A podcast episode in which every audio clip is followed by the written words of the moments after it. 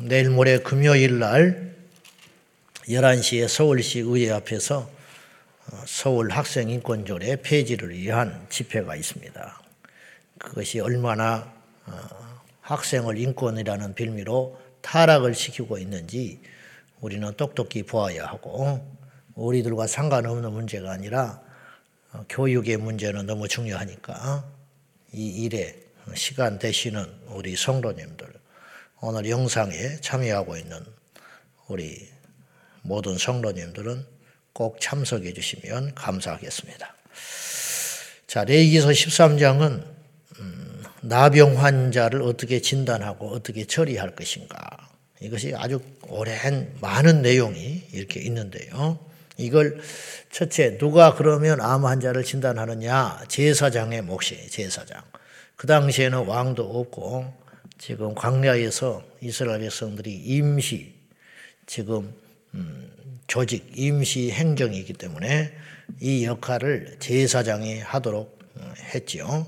근데 어떻게 격리를 하느냐? 1회씩 7일씩 두 번에 걸쳐서 격리하는 거예요. 한 번 격리하고 나서 상태를 보아서 한 번 더 격리하고 14일을 어, 격리하는 것입니다. 그러면 근데 나병 환자라고 판별이 되거든. 이 판별하는 게 굉장히 자세히 나와 있거든요. 예. 단순한 피부병인지 이게 진짜 나병인지 그걸 진단하기 위해서 일단 격리시키고 다시 확인한 다음에 그리고 아주 자세하게 상처 부위가 어떤지 그 증상이 어떤지 이런 것들을 아주 자세하게 예, 보게 하는데 그 그리고 나서 단순한 피부병이었으면 다시 공동체에 복귀시키는 거예요. 그러나 그렇지 않으면 나을 때까지 격리시키는 거죠. 이렇게 했다는 거죠. 자, 참 놀라운 것은 성경은 이미 지금부터 3,500년 전에 전염성이 있다는 걸 알고 있었다는 거예요. 바이러스가 있다는 거예요. 그걸 바이러스라고 말은 안 했지만은 공동체에서 격리시켰다. 이건 단순히 어, 피부가 흉하고 나병 환자가 갖고 있는 외적인 어떤 흉한 모습 때문에 어, 격리시킨 게 아니고 하나님은 외모를 취하지 아니하셨고 대머리를 부정하다고 하지 않았어요. 음, 그러나 대머리도 여러 종류가 있다. 그러니까 나병으로 인하여 머리가 빠진 사람은 부정한 거예요. 자, 성경에 부정하다라고 하는 말은 굉장히 강한 말이라고 그랬어요. 이제 앞으로 이제 나오는데 어떤 경우에 대해서 하나님이 이런 경우는 부정하다. 그러면 이스라엘 공동체에서 쉽게 말하면 살아남기가 어려워요. 음, 부정하다. 그러면 같이 누가 옆에 있기를 있을 수가 없어. 부모 자식 간에도 자식이 부정하다 그러면 같이 있을 수가 없어요. 근데 왜 이러냐? 낙인 찍어버리는 게 아니고 제가 지난번에 봤는데 어, 12장에서도 산모 정결법, 네. 산모가 어, 아이를 출산했을 때 부정하다 그래 버렸어요. 부정하다. 아이 난게 무슨 부정이야. 근데 부정하다 어느 기간 동안 80일, 40일 남자 여자를 낳았을 때 구분해 가지고 부정하다가 딱 이건 뭐예요? 합법적으로 그 산모를 지키려고 하는 거다. 부정한 여자를 그 기간 동안에 같이 하면 그 사람도 부정해져 버리는 거예요. 하다못해 부정하다고 낙인 찍힌 사람이 어떤 물건을 만졌는데 그 물건을 다른 사람이 만지면 이 사람도 부정한 사람이 돼버리는 거예요. 그러니까 철저히 고립시켜 버리는 거예요. 그러니까 하나님이 부정하다 해가지고 고립시킬 경우는 두 가지. 첫째는 보호할 목적. 두 번째는 그것이 죄로 인하여 전염될 경우 전염되지 못하도록 이 모든 것은 결국은 뭐냐면 하나님을 위한 게 아니에요. 뭐예요? 이스라엘 백성을 위한 거라는 거죠. 하나님의 말씀을 주시고 그 말씀을 지키라고 하신 이유는 하나님께서 독선적이기 때문에 그런 게 아니고 철저히 그 말씀을 읽고 지켜야 할 우리를 위해서 그 사랑으로 주셨다는 것을 잊지 말아야 한다는 것이죠. 그러므로 그분을 사랑하는 자는 요한 일서에 기록된 대로 그의 계명은 결코 무겁지 않다. 그 의도를 알고 하나님을 진심으로 중심을 다하여 사랑한다면 이 말씀을 읽고 이 말씀이 부담으로 다가오고 무거운 짐으로 다가오는 게 아니라 이 말씀을 지킬 수 있는 힘이 생기는 거다라는 거예요. 핑계가 될 수 없어요. 우선순위 가치의 문제지 말씀을 지키는 것이 정말로 어렵냐 그렇게 물어보면 결코 그렇지 않다. 십계명을 지키는 것이 그렇게 어렵냐 결코 그렇지 않다. 그 말이죠. 자, 13절을 한번 봐요. 13절. 시작. 같이 보겠습니다. 시작. 그가 진찰할 것이요. 나병이 과연 그의 전신에 퍼졌으면 그 환자를 정하다 할지니 다 희어진 자인 즉 정하거니와. 자, 나병도 두 종류가 있어요. 뭐냐면 소록도에 가면 나병 환자가 지금은 거의 없어졌어요. 근데 우리 학교 다닐 때 소록도에 계시는 교회 집사님들이 오셔서 간증하고 투송한 적이 있었는데 이분들은 어, 흉측하게 얼굴들이 다 읽어져 있죠. 손가락, 손가락이 다 잘려 있고. 근데 전염성이 없어요. 그러니까 그 기간이 끝난 거예요. 예. 한참 병이 발발해가지고 있을 때는 전염이 되지만 그 기간, 이제 병이 끝난 거죠. 그러면 양성 환자가 되는 거예요. 음성 환자. 음성 환자가 돼서 그분은 일반인과 같이 밥을 먹고 생활을 해도 아무 지장이 없어요. 성경은 그걸 알고 있었어요. 네, 한센스 병이, 한센스 병이 그런 특징이 있다는 걸 3,500년 전에 알고 있었어요. 그래가지고, 나, 나병 환자인데, 어, 격리 기간이 끝났고, 그 다음에 분명히 오늘 13절에 놀랍게도 나병 환자라는 거예요. 나병 환자 인즉 그랬잖아요. 나병 환자인데 정하대. 그 전에는 나병 환자는 부정하다며. 도대체 어쩌자는 거예요. 나병 환자가 부정하다고 낙인 찍혀가지고 격리를 시켜놓고 또 난데없이 오늘 다른 구절에는 나병 환자인즉 그러나 정하다. 뭐예요? 전염성이 끝났다.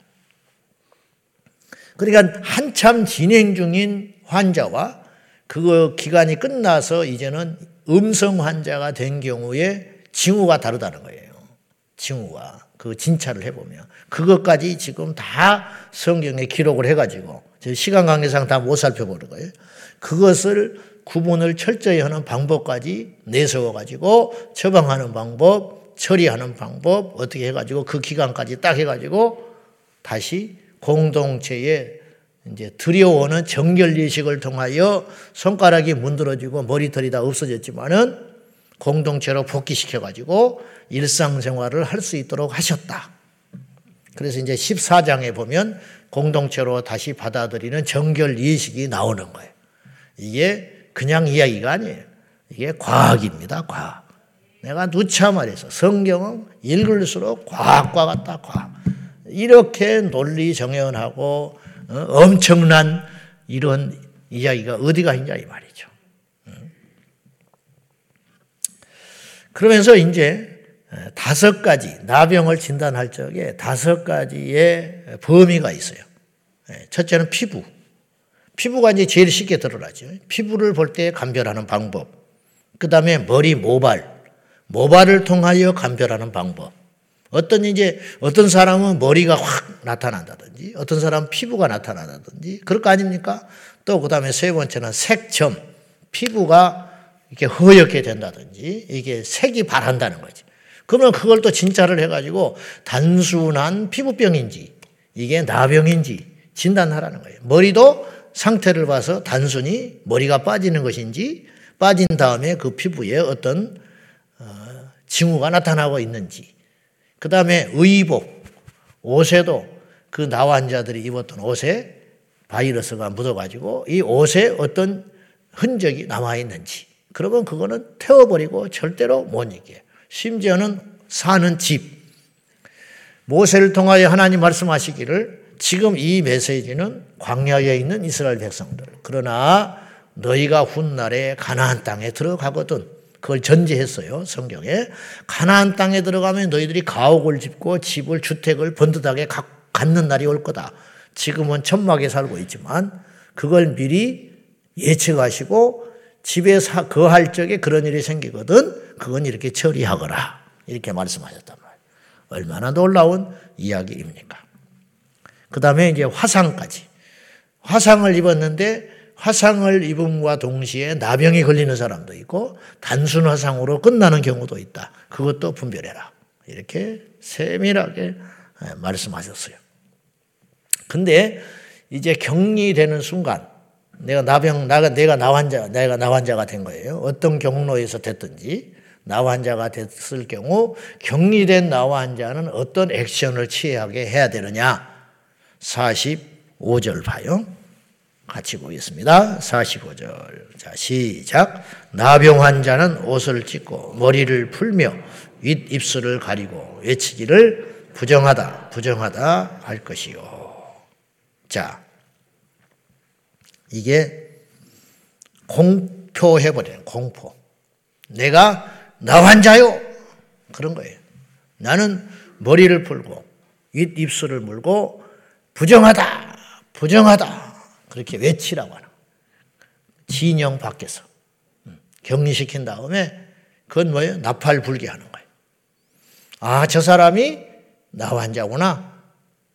나 환자는요, 그 나 환자의 간증을 보면 가족도 부끄러워한대요. 그리고 심지어는 죽이려고 했대요. 예전에. 몇십 년 전만 해도. 다른 병은 나 환자의 김효성 목사님 간증하신 걸 들어보면 이런 얘기가 나와요. 다른 병은 다 온 식구가 희생해가지고 고쳐주려고 한대요. 근데 나 환자는 없어졌으면 한다는 거예요. 가족의 수치. 그 동네에 못 살아. 가족 하나 때문에. 그래서 심지어는 자식이 나병 걸렸는데 부모, 아버지가 밤에 와서 죽이려고 했어요. 죽이려고. 낫을 들고 들어왔는데 자는 척했대 어린애가. 근데 차마 못 죽이고 왔다 갔다 왔다 갔다 밤새껏 하다가 새벽녘에 쌀을 이렇게 어디를 가자 하더니 보따리를 짊어지고 산속에 데려가더래. 그러더니 툭 던져주면서 네가 살면 살고 짐승의 밥이 되든지 살든지 네 운명이다 하고 돌아서서 울고 예언하는 자기를 버려두고 아버지가 갚버리더래. 그래가지고 흘러 흘러 소록도까지 간 거예요. 그래가지고. 그게 언제냐면 지금부터 5, 60년 전에 그런 일이 있었다는 거예요. 7, 80년 전에. 그런데 이미 3,500년 전에 나와 한 자를 이렇게 처리를 했다. 근데 어떻 보면 무시하는 것 같고 굉장히 이 사람을 뭐라고 할까 이렇게 차별을 하는 거 요즘으로 따지면 인권을 무시하는 것 같잖아요. 근데 이 성경의 이 놀라운 진리와 역설이 여기에 있는 거예요. 이렇게 함으로 공동체를 다 지키려고 하는 거예요. 그러니까 이제 요새 세상이 시끄러운 것은 인권이냐 이게 범죄냐 하는 문제거든요. 이것이 경계가 확실한 게 성경이에요. 진리라고. 즉, 차별과 차이를 구분하는 것. 이것이 성경인데, 마귀는 이 경계를 깨버렸어요. 그래서 세상이 시끄러운 거예요. 세상. 일예로 에이즈 환자는 인권이라는 이름으로 에이즈 환자를 숨겨두기에 급급합니다. 심지어는 에이즈 검사를 받을 적에 이름도 안 밝혀요. 전화번호만 하나 써놓고 가면 돼요. 그리고 가명을 써요. 아무개다, 개똥이다. 주소 안 쓰게 합니다. 그리고 전화번호만 딱 하고 가면 전화로 연락을 해요. 당신 에이즈 걸렸어. 그러면 이제 그때 오라는 거예요. 안 오면 어떡할 거예요? 안 오면 끝이야. 안 오면. 무슨 수로 잡아냅니까? 물론 추적해서 잡아낼 수 있죠. 전화로. 그러면 어떻게 할까요? 그 다음날 신문에 나와. 모자이크 처리해가지고 에이즈 환자가 나는 인권 침해 당했어.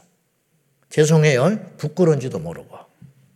그러니까 세상이 지금 막무가내로 가는 것은 뭐냐면 죄인이 큰 소리 치는 세상이 되면 그 세상은 망하는 거예요. 학교에서 학폭, 못된 놈들이 있거든요.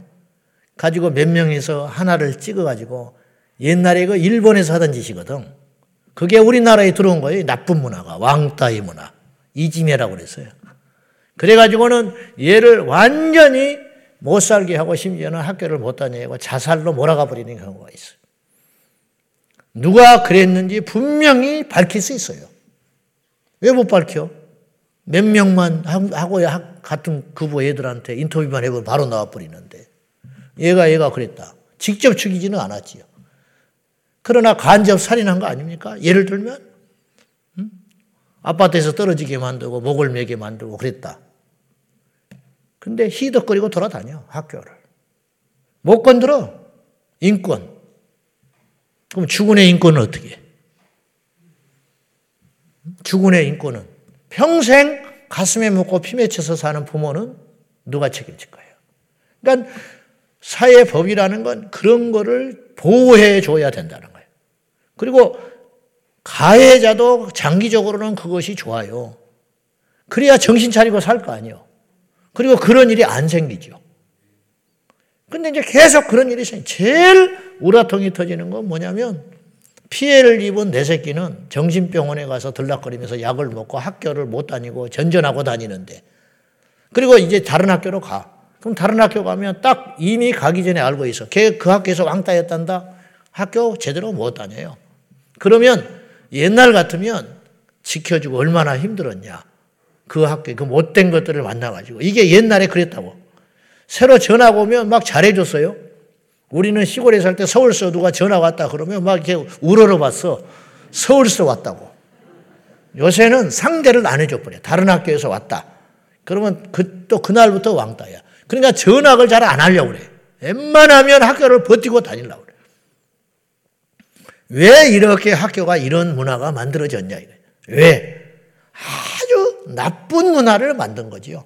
약자를 지켜주고 보호해주고 그러나 교활하고 악한 자들에 대해서는 징계를 해가지고 정신 차릴 때까지. 예, 이게 차별입니까? 근데 이렇게 된 거예요, 지금. 그래서 에이즈 환자한테 치료비를 몇백만 원씩 우리 세금으로 물어주는 세상이 됐어요. 그리고 무슨 짓을 하고 돌아다니지도 몰라. 네, 추적이 안 되니까. 네, 도대체가. 범죄자를 보호하고 있어요. 여러분, 범죄자를 보호해야 됩니까? 피해자를 보호해야지. 네? 범죄자는 격리시켜야지. 선량한 사람이 한두 명으로 인하여 피해가 되지 않도록. 근데 한두 명의 인권을 살리고자 수십 명, 수백 명, 수천 명, 수만 명이 끙끙 앓고 피해야 되고 말을 조심해야 되고 숨어 있어야 하고 멀쩡한 세금을 내가지고 그 사람을 보호해야 되고 이런 세상이 되어가고 있다. 지금 내가 정치적인 이야기를 하는 게 아니라 어느 성경에 비하면 너무 다른 세상이 됐잖아요. 그래요, 안 그래요? 지금 나환자 이야기지만 이 원리가 그렇지 않습니까? 하나님의 사랑이라면 나환자를 보호하고 지켜줘야지. 예? 지켜줘야 할 거 아니에요. 어떻게 격리를 시켜가지고 그것도 좀 조심히 예? 한쪽에 얌전히 병 날 때까지 해야 되는데 부정하다, 부정하다, 공표하게 만들어 가지고 접근 금지. 이게 도대체 뭐냐 이 말이에요. 그리고 46절에 보면은 병 있는 날 동안은 병 있는 동안이에요. 그러니까 그것이 진행되고 있는 동안은 늘 부정한 것이라. 늘 부정한 것이라. 그가 부정한 즉 혼자 살아라. 어디서? 진영 밖에서. 치료될 때까지. 그 병이 멈출 때까지. 근데 하나님의 말씀과 사랑이라는 건 그 병이 중단된 다음에도 내팽개치면 그거는 아니죠. 중단됐으면 들어와라. 동성애자가 회개하면 돌아와라. 가족에서 받아주고 교회에서 받아주고 국가 공동체에서 따뜻하게 품어주지. 왕따하고 막 정신 못 차리고 일진으로 헤매던 애가 어느 날 자기의 잘못을 깨닫고 그러면 언제든지 안아줘라. 품어줘라. 그런 말이죠. 이게 성경에 죄인을 용서하되 재발되지 않도록 충분히 반성하는 시간을 갖고 그거에 합당한 징계를 받은 다음에 죄값을 치른 다음에 공동체에 복귀시켜 주는 것. 자, 결론입니다. 내이기서 13장은 나병을 절대로 죄로 취급하지 않았어요. 죄로 취급한 게 아니에요. 나병은. 그러나 전염을 막기 위하여 진행 중인 나병 환자를 철저히 고립시키고 또한 격리시킴으로 인하여 다른 모든 공동체를 회복시키고 어, 지켜주고 그 다음에 이 사람이 다시 건강해졌을 때에는 공동체로 정결 예식을 통하여 또 정결 예식도 공표하는 거예요. 그래서 그것을 통과한 후에 다시 복귀시켜 주었다. 이게 성경의 이야기라는 거죠. 이 원리는 우리 가정과 교회와 사회 전반에 걸쳐서 적용될 수 있는 중요한 원리들을 오늘 레이기서 13장에 말씀하고 있는 것입니다. 교회도 마찬가지. 누가 정죄합니까? 정죄한다는 건 낙인 찍어버린다는 거거든요. 정죄하지 못하지요. 그러나 죄에 대해서 수수방관하는 것은 정의가 아닙니다. 그러나 철저히 깨닫고 회개하고 돌이킬 때에는 품어안고 다시 따뜻하게 맞이하는 것. 이것이 성경의 가르침인 것입니다. 기도하겠습니다. 자, 이 시간에 우리 말씀 붙들고 기도하실 적에 이 세상이 제발 사람들은 성경을 모르겠지만은 성경의 원리를 실현하는 세상이 되게 하여 주십시오. 선진국이 과거에 세계 초인류 국가들이 됐던 이유는 그나마 성경을 원리를 실천하고 살았기 때문입니다. 근데 선진국들이 그걸 버리고 있어요. 그래서 선진국들이 지금 바닥을 치고 있는, 치고 있는, 영국이 인도보다 못 사는 나라가 돼가고 있어요. 그건 왜냐? 성경을 버렸기 때문이에요. 우리나라도 마찬가지예요. 남의 이야기가 아닙니다. 우리 개인도 마찬가지입니다. 이 시간에 나라와 민족과 우리 공동체를 위해서 기도할 적에 하나님 성경의 원리에 입각한 공동체 나라 민족 되게 하여 주십시오. 다 같이 기도하겠습니다. 살아계신 하나님 아버지 하나님은 진리의 말씀입니다. 하나님 말씀은 살아있고 시대와 역사를 초월하여 환경을 초월하여 배경을 초월하여 오늘 우리에게 인류에게 주신 최고의 선물입니다. 이 말씀대로 살면 흥하게 될 것이고 이 말씀을 버리는 순간 나락에 떨어지고 말 것입니다. 이 나라 이민족이 비록 성경은 다 모른다 할지라도 그 원리에 입각한 이민족이 될 수 있도록 은혜를 베풀어 주십시오. 이 땅의 사람들이 약자를 보호하고 아버지 하나님 앞에 악한 자는 징계하여 그 악한 자가 그 죄를 깨닫고 뉘우쳐 돌아올 때 받아주는 성경의 원리대로 행할 수 있도록 도와주십시오. 주님, 질병은 결코 죄가 아님을 성경에서 알게 하셨으나 그 질병이 전염이 있을 경우에는 철저히 고립시켜 격리시켜서 공동체 전체를 보호하려고 하는 하나님의 깊은 뜻을 알게 하여 주십시오. 인권이라는 이름으로 많은 어이없는 일들이 비상식적인 일들이 나라 안팎에서 일어나고 있는 현실입니다. 이로 인하여 선한 자가 고통을 받고 악한 자가 득세하고 다수가 고통을 받고 소수가 득세하는 세상이 되어가고 있습니다. 하나님이여 이 잘못되어가는 이 악한 세상은 사탄의 계계로 그렇게 가고 있으나 하나님의 진리의 말씀으로 어그러지고 삐뚤어진 이 세상을 바꿔갈 수 있도록 도와주십시오.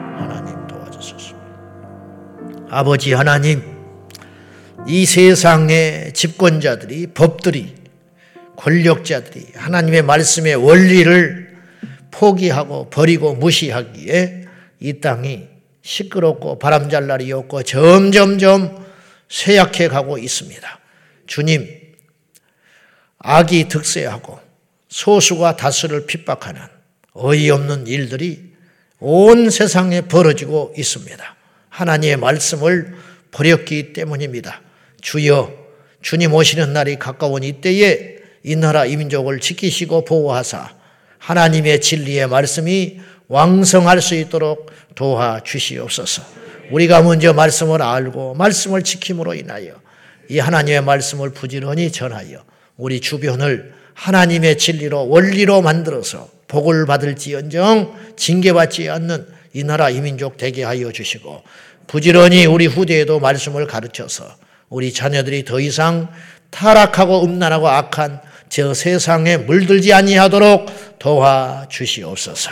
예수님의 이름으로 간절히 기도하옵나이다. 아멘. 주여, 주여, 주여, 살아계신 하나님 아버지, 진리의 말씀이 온 땅에 번져가게 하소서.